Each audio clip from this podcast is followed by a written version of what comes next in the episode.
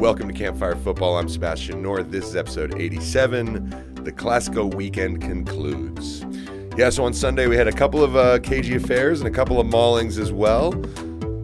Always fun, these really, really big games. They produce interesting storylines, narratives, tons of questions, and bragging rights are shared and spread across. Uh, it's a time where these big games are times where any cracks that are hiding behind underneath the surface for teams, the paper gets peeled straight off of those.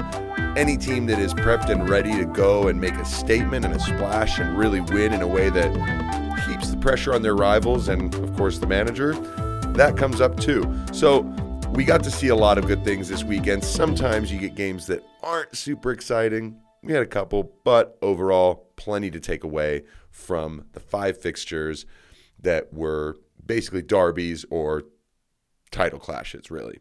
So the one that's a real title clash, uh, it's it's in Holland. So we'll start there with Ajax against PSV. Ajax put on a show for their home crown at the Johan Cruyff Arena, winning 5 0 against their really their main title rivals. A hell of a statement, and the class of which they did it was great. I mean, they were off to a flying start. They scored really early through Berghuis. Uh, he had a beautiful class left footed curling finish that went sort of central in the roof of the net, and you sort of wondered, well, goalkeeper, it's kind of, but he also used the defender as a screen with his shot, and it was just fantastic. So 1 0 at halftime, but it was in the second half where everything went off. Uh, they scored in the 56th minute, the 66th minute, the 76th minute, and then rounded it off with a goal in stoppage time. Uh, look, what, what impressed me the most about Ajax was the way they pressed in the midfield. They were not too concerned with doing a high press right at the top of uh, the box for PSV the whole game. It, they did a few times, but mostly, especially success, came from winning the ball in the midfield, waiting for PSV to try and come inside, and then hounding them out with two or three players, winning it, and sending people off on the counterattack. It, it, it worked very, very well. Um, props to Erik Ten Hag, the coach for Ajax. Um, he was in charge of them when they went on that crazy run a few years ago and when they were knocked out by Spurs in literally the last few seconds of that semifinal. And the way they're playing is fantastic. It's so similar to then. And there's a lot of players from that team that are no longer around. I mean, you, can obviously mention the big, big names of Frenkie de Jong, Matthijs de Ligt, Hakim Ziyech, of course, but then there are others that aren't there anymore. You know, Tagliafico was a big part of it. Um, they, Donny van de Beek, of course. There's so many that are, are are not in the squad anymore that to basically just rebuild this entire system and have it functioning again in such a similar way is really impressive. So props to Erik Ten Hag. Haller scored again. Uh, the guy guy celebrates like uh, with, with, the most amount of chill I think I've ever seen. It's pretty incredible. Uh, so he continues to impress, as does Antony, young Brazilian guy, scores another goal. Look, Berghuis is a real talent, but then you've got Tadic and Klaassen who they score really good goals and important ones as well. And the amount of class and wealth that, and, and experience that they bring to the table is something that is crucial for this Ajax team, especially in big games and as they advance in the Champions League, which I'm starting to think they will have no problems doing. The way they rip Dortmund apart, they're going to put themselves hopefully into the next round. I would like to see them there. Instead of a team like Dortmund, who are basically over reliant on one player, I would love to see this Ajax team go and and do more. And the way they're playing right now, it doesn't look as if PSV are going to have much of a prayer of catching them in Holland in the Dutch Eredivisie. So that was a pretty solid marker laid down by Ajax. Definitely something worth taking note of for everyone else. Like, no, they're they're for real. And even though they've rebuilt, this coach has got it going on. So, congrats to Ajax, PSV. Sorry it went that way, but hey, sometimes it happens in these big games. Over to Italy, where we had the Derby d'Italia, and you know, it ended in a pretty calcio type of way, didn't it? Um, one one draw between two giants look, Inter scored in the first half, and I think they were much, much better in the first half. Hakan Çalhanoğlu hit a screamer that hit the apex, uh, top of the post, and came down, and Edin Dzeko was just quick enough to react, get the rebound in, did it very well. But and, and Dzeko, I, I have to admit, he has filled Romelu Lukaku's shoes quite expertly. I mean, recently there was a, a, quote from someone at Inter Milan saying, "Yeah, I mean, we sold Lukaku, we brought in Dzeko for free, and basically there's not really a difference on the pitch." Okay, that's not entirely true. It's a very different system. You don't have Conte anymore, so they're playing a different style.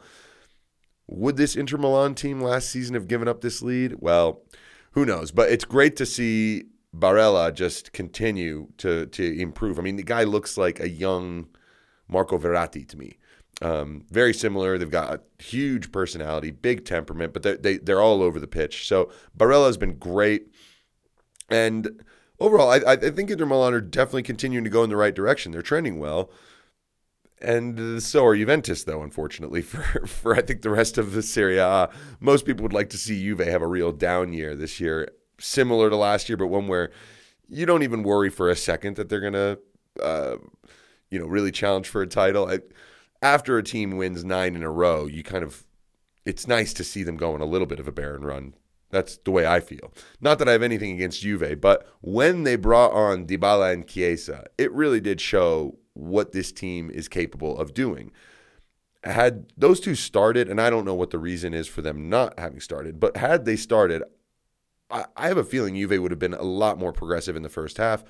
Look, does the game end one-one? I if if the decisions are made differently, obviously we'll never know, and it's not worth getting into. But I don't understand how Chiesa is not uh, you you don't use him even earlier, right?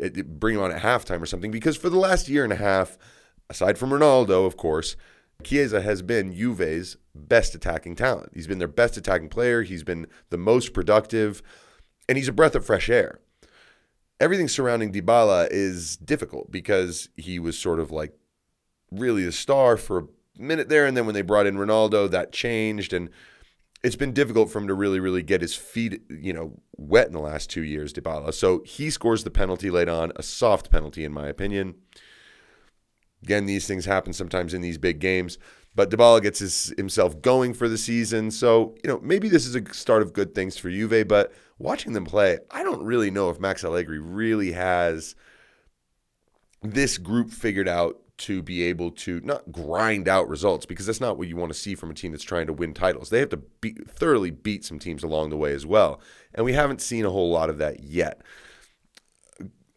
Conversely, I think Simone Inzaghi has done a really good job at Inter Milan so far. They are they're interesting. I, I, I think they let off the gas way too much in the second half. It, to go and, and to beat Juve, you got to get yourself a 2 0 lead or you've got to really control the game. And when they started to lose control of the game after Dybala and Chiesa came on, you sort of felt like the draw was possible, and then it just kind of limply happened. So Inter will be gutted for losing that lead and, and not collecting all three points. And I'm sure Juve are going to see this as just one more stepping stone towards coming back and potentially making a run at the title this season. Who knows? All right. Moving on to France, Le Classique between Marseille and PSG. Yep, uh, at the Stade Vélodrome on the south coast of France. Look, this was a fun game to watch. And though it ended nil nil, it was genuinely exciting. I mean, th- there was plenty of stuff that happened. In the first half, two disallowed goals, both rightly called off for offside. But I mean, first it was PSG, but then when Marseille scored theirs, and I really thought this was onside. I, I I kind of got wrapped up into thinking that this would definitely count. And I'm sure all the fans in the stadium did because there were flares going off everywhere. I mean, this the, the atmosphere in that stadium for this fixture is incredible. And I'll get to that in a minute after I wrap up sort of what happened with the football. Also, with the two disallowed goals, Hakimi gets red carded in the second half. So that added a little bit more to everything that was going on. The weird thing is that you would think that when Marseille would go up a man with about 20 minutes to go, that this would be an opportunity to really try and heap the pressure on PSG. And they didn't really do that. It seemed as if they were more content with going, well, look, now there's less of a likelihood that they really come at us. They're probably going to sit back a little bit more. And so now we can just pick and choose moments, try to maybe work off a set piece, something, a piece of magic Maybe Payet scores a free kick. Well, no, his were off that day. They were really not good. So in the end, it, it just ends in a draw. And I think it's a missed opportunity for Marseille, but at the same time, to not lose to PSG in this current iteration of what PSG is, it does mean something. But Marseille also, it's it's been years since they've won against PSG at home, so th- this is big for them. Um, I do think the Hakimi red card was the fair, the, the right decision. Unfortunately for him, he, he pushes off with his arm. He does not need to do that, and uh, Cengiz Ünder was just beyond him. He was he was going to be able to get a shot off if he didn't do that. So perhaps the right decision from Hakimi as well because this was outside the box, so it didn't give a penalty. Payet didn't score the free kick, and the game ends nil nil. Now the crowd in this stadium, like I said, were eh, fantastic in the sense that you could sense the game. I mean, that there was such a palpable tension, even just watching it on a laptop, right? Uh, you know, flares were going off, and you know it was loud, but although some water bottles were thrown on the field um, when there were corners being taken, the good thing is that it didn't blow over. It wasn't way over the top at all. This is kind of stuff that you see in any major rivalry in a lot of places around Europe. What was funny was all these stewards, these people who are like holding these movable nets around. So they would it'd be like three or four different guys, three or four guys holding this big tall pole that had a net attached across it, and they would stand and post those things up by the corner flags when a corner was being taken. Probably a pretty good deterrent. There were some water bottles thrown on the field, as I said, and the Marseille players did a really, really good job of going and trying to just communicate with the fans, stop doing this because of everything that's been going on in France since the start of the season. There's been so much crowd trouble. Uh, I mentioned the last episode previewing this game that there have been, I think, seven or eight incidents in the nine game weeks that we've had in the French league season that involved, you know, fans running onto the pitch or, you know, really, really bad issues. Now, there was one pitch invader. Got to give this guy props because he was able to actually get himself onto the screen. Normally, when there's a pitch invader, right, the cameras go elsewhere. But this guy got right up in the play. It was very bizarre to see for a second. Actually, I, I was pretty confused because he was wearing white. So when he's running, you're thinking, okay, same, you know, you're thinking he's a Marseille player at first. And he is just hauling up the field, chasing Leo Messi. And everyone kind of slows down. And then you hear the whistle blow. And then he kind of goes up to Messi and, I don't know, try to get a selfie with him or something.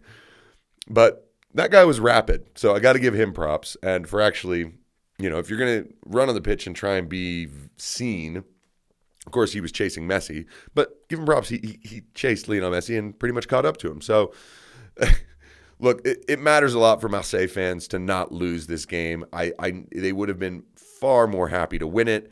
And then the questions continue for PSG. I mean, Neymar was anonymous, and it's interesting because I don't think I've seen him play well once this season. Uh, he talked about how he talked recently about how he's getting sick, sort of sick and tired of playing for Brazil, and he may retire, you know, from at least the Brazilian team and maybe even football in general after the World Cup next year.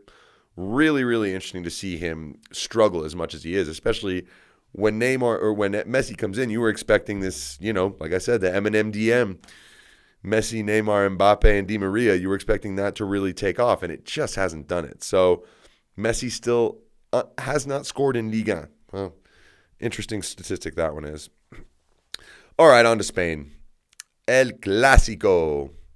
And a strange one, to be honest. And no offense to any fans who reside somewhere in the world where a game at 8 p.m. in Spain is just at a horrible hour for you to watch. Look, that's just the way the world is. Um, during the 2002 World Cup in Japan and Korea, I remember pretty much being up from one until seven every single morning and then having to sleep a little bit and still live my life and do things. And uh, you know this is the way it is right? I will say the reason i bring this up is because it's bizarre to see a classico played in the daytime. Now when you watch the english league you'll see all kinds of you know big games during the day right the fa cup final is always during the day I mean, mo- uh, there's always 12:30 kickoffs and afternoon kickoffs, and some games are played at night, of course. But it's incredibly rare for the Classico to be played during the daytime. I don't think I've ever actually seen that, which um, is is interesting. Maybe it happened during COVID. I'm not sure, but but this game tends to be a night game, so the atmosphere just felt different. I guess I don't know if it felt that way for the people in the stands, for the players. Night games tend to make a difference, so it was weird to me. But overall, as a game, it's also weird because neither of these teams are at that peak strength that we you know associate with them. Barcelona are obviously in the dumps right now, and Real Madrid have kind of kind of been a step by step move forward machine over the last few years, especially since Ronaldo left. They've just kind of inched their way towards whatever titles they've won, and you know they've been able to control this fixture pretty well. Sergiño Dest, you have to score that opportunity. You score that opportunity and you force Real to come out of their shell a little bit to play, to try and find some extra foothold in the game. But 10 minutes after that miss, David Alaba scores a fantastic, fantastic shot with his left foot, beating Ter Stegen. And after that, this is it. Real Madrid, they know what to do in these scenarios, especially from the Zidane days.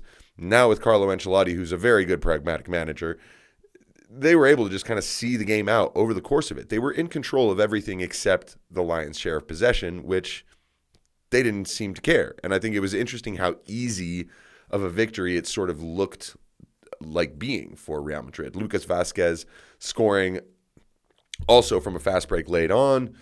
And then just when you think it's going to be 2 0, Kun Aguero pops up and scores as a substitute which I think does give a greater sense of hope and optimism down the line for him and for Barcelona that they have someone who can score goals in the box. It, it doesn't have to be Depay because I think Depay is much, much better at creating. So things are still slowly falling into piece for Barcelona. Ansu Fati back. But Real Madrid, you know, they basically went out and did what they had to do, not any more than what's needed to beat Barcelona. And at the moment, to beat Barcelona, all you really need to do is be solid defensively throughout the game and be able to counterattack quickly. That is so, so, so key. The unfortunate scenes really are at the end when you know Barcelona fans in the in the park car park after the game outside the stadium they really confronted Ronald Koeman and look, I know that he's not the ideal manager for this club. He's definitely not the best they can do by any stretch but he is what they've got at the moment, and he's not doing a disastrous job either, in my opinion. There's young players coming through, which is very good that he's bringing some of those in. And yes, he does things a bit that perplex everybody. But at the same time, there is something slowly building here at Barcelona. There's some good young players. As a collective, he's got to figure out a way to make them better, but he does have the talent at his disposal to keep them afloat, at least for this season, right? Carlo Ancelotti, on the other hand, well, I mean, he he he's very real at the moment about the way he sees his Real Madrid career. I think he does not want to go out the same way he did last time, and he doesn't. I think he really, really wants to create a solid foundation for which this season they can potentially win the league with a good side, but not a very deep side, and one that's not really studded in the back line. I mean, the fact that they're doing well defensively is impressive considering they don't have Varane and they don't have Sergio Ramos. So, you know, they're starting fresh and and and, and they're doing much better. And so you imagine if Real Madrid can build a strong, solid defensive basis, maybe add a, a name or two in the midfield to help with the aging legs of Kroos and Casemiro and Modric and then add potentially Pogba, Mbappe, Erling Haaland next summer. Hmm. Yeah, they're going in the right direction, Real Madrid. So yeah, a Classico that feels a little bit flat turns out to actually be all right. All right, Manchester United, Liverpool. I, I look the fallout from this one is going to be bigger than the fallout from any of the rest of these. Uh, that that that's the way I see it. It was damning on so many levels for Manchester United. And the weirdest part about this, it did not feel like it was that unpredictable at all. Um, Paul Scholes said so much after United's comeback against uh, Atalanta in the Champions League. He basically said if you play like that against Liverpool, you'll get ripped apart, which is exactly what happened, especially from the second to first goal went in. And the reason why is that first goal, the, the passes and build out are too easy. Everything is just connect to the obvious next player. There's no time where a Liverpool player had to really change their decision, slow what they were doing, come up with something creative that that like didn't exist. Salah was great all match, but when you look at that first goal, his assist, it's like it's almost embarrassing in the sense that he's like, I could dribble and cut up the defender, maybe it was Lindelof or Maguire, I don't know, and and and score, or I could maybe just slot in Naby Keita. Well, he slots in Naby Keita for what was, I think, the easiest goal of the day, and then after that, it was just it was shambolic for Man United in every single way. Um, I don't even think Salah was that great in compare comparison to how he played against Watford last week or City previously. I think today it was just too easy. Uh, that that's that's just the way it felt, right? That's uh, the whole time I was like, I don't I don't see how like I'm not seeing the brilliance from Salah. I'm just seeing a, a really good player, basically just with a simple set of tasks to accomplish all day long. Uh, he did get hooked up by Jordan Henderson for the for his third goal. A very nice finish, but the pass, my goodness, excellent. And then you ask yourself, what is going on at United? I mean, what are they? What what is the way that they defend? If you allow a team to basically pass through your entire unit, and no one can get a glove on anyone, and that's what's happening throughout the entire first half. Your pressing is wrong. Your, your decisions of when to go, how to stay compact, it's wrong. And if these things aren't being worked on in a training pitch at the highest level, believe me, it's not going to cut it. I don't really know what Solskjaer's idea is about how to really make the midfield solid uh, to go with McFred instead of Paul Pogba in a game like this, especially after Paul Pogba helped you out big time in the midweek. I, I don't I don't really know. I just don't really know what Solskjaer is doing. Uh, and it could have been so much worse because, look, when you get passed around like that and it ends in goals and quick ones, it is frustrating and embarrassing. So, what happens? Well, we got to see a little bit of how Man United just started to lose complete composure and discipline. And it could have easily had three red cards in this game. Pogba's was the one that actually was the first was was the only one to actually get a red card. But Bruno Fernandes's challenge in the first half was orange at least. And then okay, Cristiano Ronaldo. Tell me that when he kicks Curtis Jones, that's not violent conduct. Okay, is that pure violence? You know, is he kicking him in the face? Is he punching him in the face? No. But if you can get a red card for spitting on somebody, which by the way, I totally agree with, and I think that's repulsive and you shouldn't be allowed to do it, of course.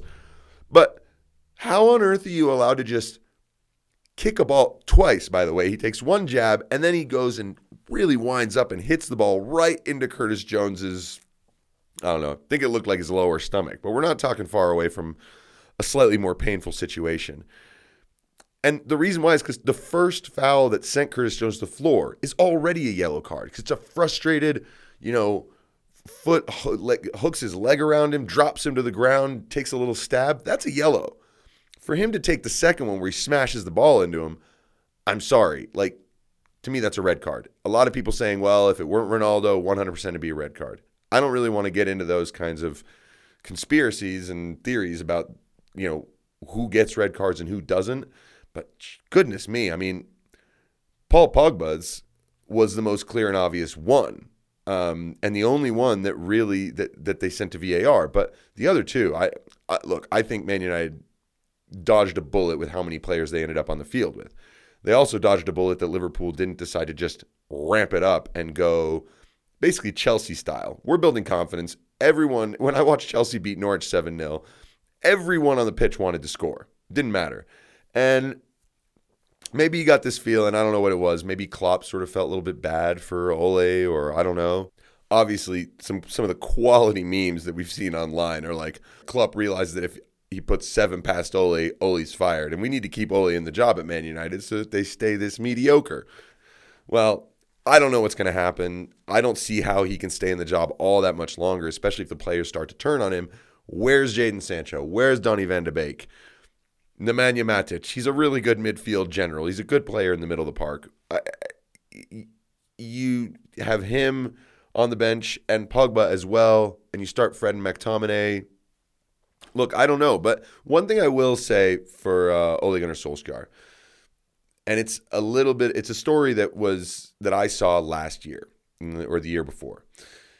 So in the summer last year, in, in uh, before the season started, everyone knew that Chelsea wanted to sign Declan Rice. Frank Lampard had him top of the list. That was that was the one of the biggest priorities. It was a goalkeeper to replace Kepa. They wanted a center forward. They got Timo Werner and he really wanted a good midfielder. Now, he wanted Hakim Ziyech as well as a good winger, someone who had impressed against Chelsea. But Declan Rice was Frank Lampard's big target. For some reason, Chelsea decided, I mean, reports said that they did not want to sign an academy product that they had sent away, that they had turned down. All right. Uh, they ended up just signing Lukaku, who they bought, loaned out twice, sold, and then now bought him back at the, the, the massive amount more than they ever than they ever would have. Uh, and instead, Chelsea signed Kai Havertz, not Declan Rice. And Kai Havertz was a thorn in Frank Lampard's side all of last season. It wasn't really until the Champions League final where he really had a good game. So I think about that, and I think about the fact that Ole wanted a center midfielder. I'm not sure if he asked for Declan Rice in particular, but he wanted a center midfielder to shore up the midfield a little bit more. That doesn't happen. They get Jadon Sancho. I don't really know why, mostly because they were going after him last year. I think they just felt they needed to go ahead and make the deal go through. And then in the final hours, they signed Cristiano Ronaldo, and now it's a whole different setup. So I feel for Ole in the sense that he wanted a center midfielder that he felt would really give his team the stability in the way he wanted to play. In the end, he doesn't get that. He gets one of the greatest players of all time, who's at the age of 37 now. It's it's a tough situation for Ole Gunnar Solskjaer. I don't also think he is an elite manager that can take this specific group of players to what they should be able to do, which is go the distance in the league, you know, final eight, final four of the Champions League without much of an issue maybe adding an FA Cup. Maybe your second string goes a long way in the League Cup. I mean, Man City have been winning that competition for a while, so United should consider that one relatively more important than nothing at the moment. I don't really know how this is going to pan out because a lot of people have said that Ole is liked enough by the Glazers and the players that everyone will just keep it the same way. But when you got Ronaldo join that locker room, everyone all of a sudden wants to win just that extra little bit more. And if you've got a coach that's not going to deliver it for you, that ain't gonna happen. Okay, well that's that's my recap of the five big games that happened this weekend. And to close it out, just want to shout out a few things that did happen this weekend because just three awards, or sorry, four awards for players and teams or whatever that just stand out moments. First of all, goal of the week. Everyone probably has seen this by now. It's Cyril Ngonge from Groningen uh, against AZ Alkmaar, scores a, ridiculous back heel. Check it out if you have not seen it yet. Uh, game of the week Sevilla against Levante, 5 3, absolute cracker. And Torres' goal at the very beginning of that, volley off a corner, honorable mention for goal of the week as well. Play of the week Giovanni Simeone, four goals versus Lazio for Hellas Verona. Four goals in one game. And look, Giovanni Simeone is 25 years old now. I think a lot of people got really hyped up when he came on the scene. Um, he's at Hellas Verona. Hopefully, he has a really good season, and it would be nice to see him sort of reach some kind of level of big time, whether that's an international appearance or playing for a big club. Something like that would be great. All right, save of the week, and maybe I'm a little bit biased, but Edouard Mendy this was just too much fun. I don't really know if it's technically, it's definitely not technically the best save a goalkeeper made this weekend. But Chilwell plays the ball back, and it's an awful pass. And Norwich, Norwich attacker, I don't actually remember who it was, gets the ball, gets around Mendy because Mendy has to come out a little bit. But Mendy is able to make an unbelievable recovery. And instead of trying to dive and catch it with his hands, he goes full blown center back, block tackle, is able to block the ball from going in the net. And an incredible piece of defending from him. He jumps up and he roars. And after that, Chelsea just kind of went off, just went, went completely nuts and, and scored four more goals. And uh, yeah, exciting weekend for me as a Chelsea fan. I enjoyed that. But more to come. Um, looking forward to the next episode. I am very excited to introduce a guest uh, in the next one. So stay tuned for that. Check it out. It will be fun. I'm not going to give it away at the moment. Thank you for stopping by. This is Campfire Football. I'm Sebastian North. Enjoy your week.